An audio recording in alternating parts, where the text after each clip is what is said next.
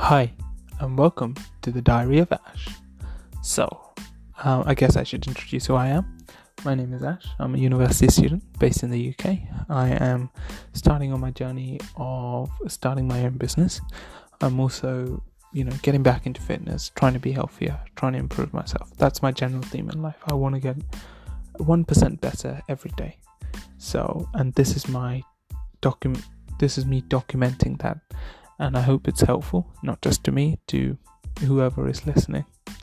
So let's go forward, let's improve ourselves, let's be better.